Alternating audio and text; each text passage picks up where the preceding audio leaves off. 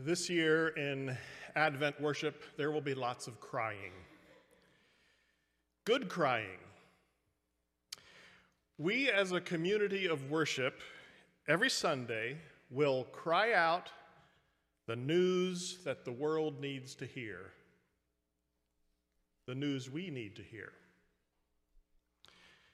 You know, before live news alerts lit up our phones 20 times a day, before cable news channels talked at us 24 7, even before newspapers, a crier would stand in the middle of the town square and cry out the latest news that people should know.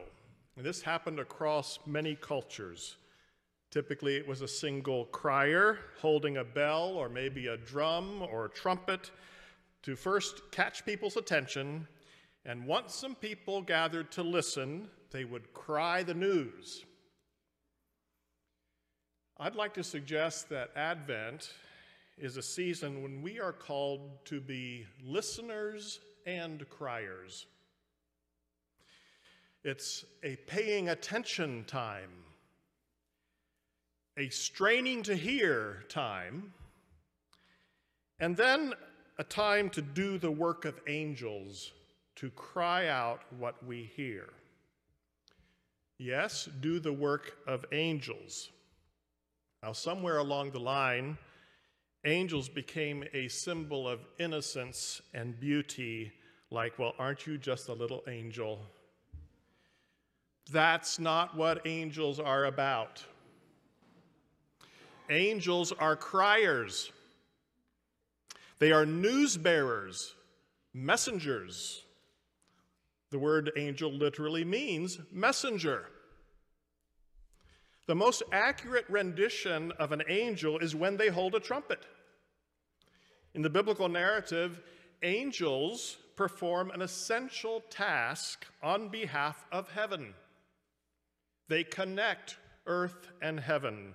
They keep the divine and human in touch. They proclaim news of God's activity on earth.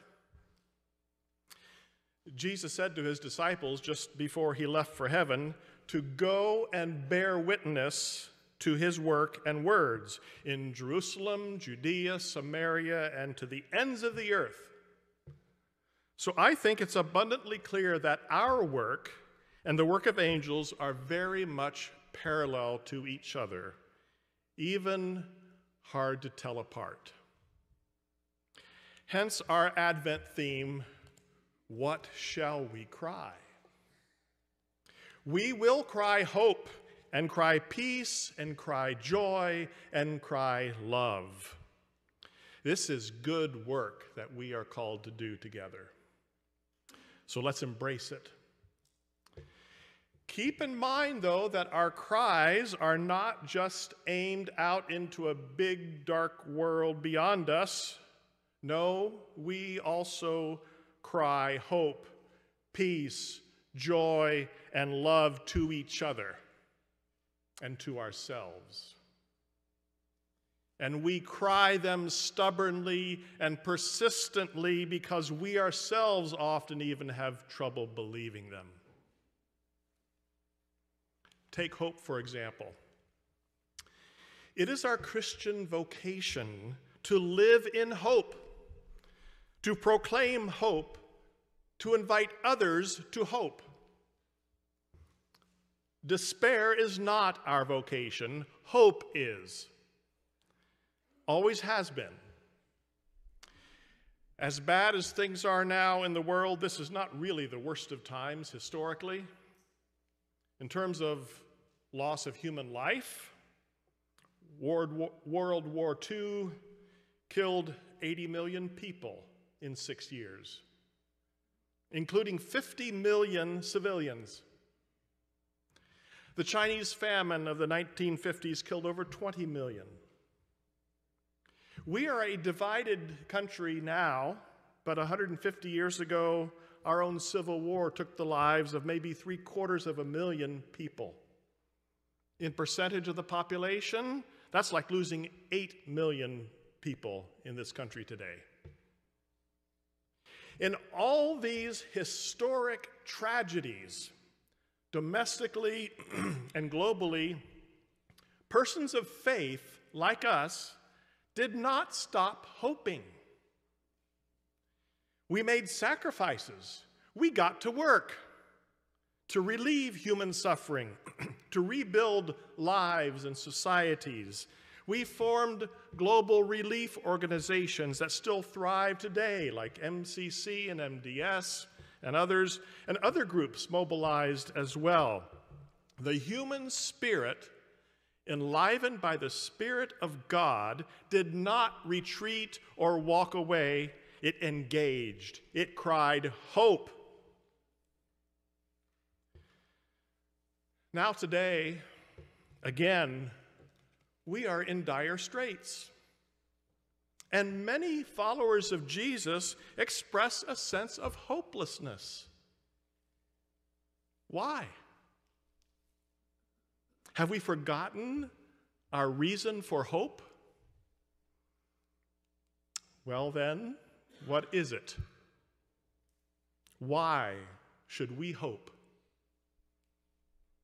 On what basis can we hope? Where is there solid ground for us to stand on? How can we trust in a good that is larger than ourselves, a good that will triumph over evil one day? Do we actually possess such a hope? Or better put, does such a hope possess us?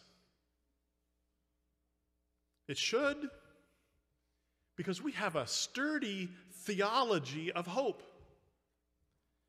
Words of hope abound in Scripture.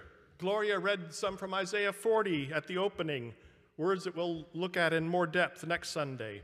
And in today's text, the scene is a devastation all around the land not fit for human or animal. And yet, and yet, the days are coming, says the Lord, when once more will be heard the voice of mirth and the voice of gladness, the voice of the bridegroom and the bride, the voices of those who sing as they bring thank offerings to the house of the Lord. And what will cause this turning around of the fortunes of the earth and its people, it will be God and human beings acting in concert with each other. It will be divine and human collaboration, co laboring, working together. That is the way God set up the universe, my friends. God does not fix the world by waving a magic wand or wielding a lightsaber. No, God saves the world in a grand act of collaboration. God needs us because God is a collaborating Savior. In another passage from Isaiah, we hear these words when we loose, notice the word we, loose the bonds of injustice, let the oppressed go free, share our bread with the hungry, bring the poor into our house, and clothe the naked like we clothe ourselves, then the light of God will shine. Yahweh will make us like a well watered garden, and the ruins will be rebuilt. In other words, we do the work of obeying God's demand for justice and compassion, and God does the work of healing the land. Both God and we have our work cut out for us, but it's a collaboration. Now, have we always been good collaborators? By no means. In fact, Sometimes people of faith have added to the world's injustices instead of collaborating with God in the work of undoing injustice. But hear this despite our failures, we humans are still God's first choice as partners in healing the world.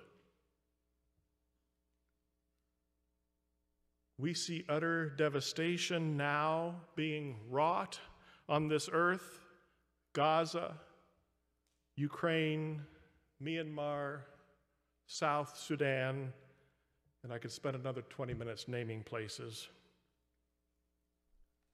But the collaborating Savior is not giving up on this project. God still invites us to cry and live hope. So, what does crying hope look like? What does hope in action look like? Pastor and author Scott Hoezee answers this when he wrote, and I quote, Hope is what got Mother Teresa to bathe the putrid flesh of lepers in Calcutta. Hope is what made Martin Luther King and others walk across the bridge in Selma. Hope is what got Nelson Mandela out of his prison bed every morning. Hope is what moves volunteers in a soup kitchen to ladle out chicken and rice. It's not the hopeless who establish hospices and Ebola clinics in Africa, or who stand in the breach when rival drug gangs threaten to shoot up neighborhoods, or who boldly stand up to power. It's the hopeful who do that.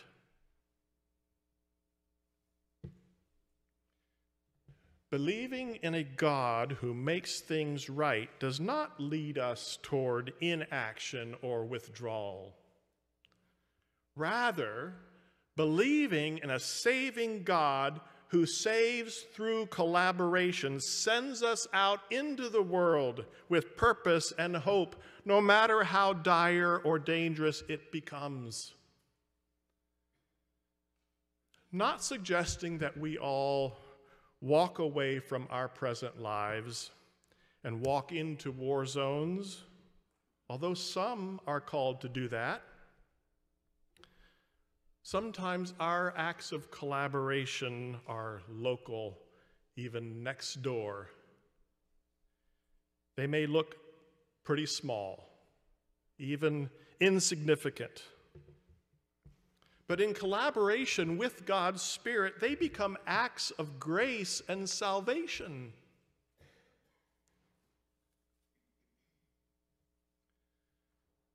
So today, as a sign of our commitment to collaborate with God in God's saving and reconciling and redeeming work, we are together going to say yes to the invitation to join with Christ and with others at the table spread with love. We call it the communion table. Communion. We could also call it this morning the collaboration table. Because we're invited to share in and partake of these symbols of saving grace the broken bread and shared cup. So, the communion table at Park View is open to all professing followers of Jesus who wish to commune with us, whether or not you are a member of this congregation.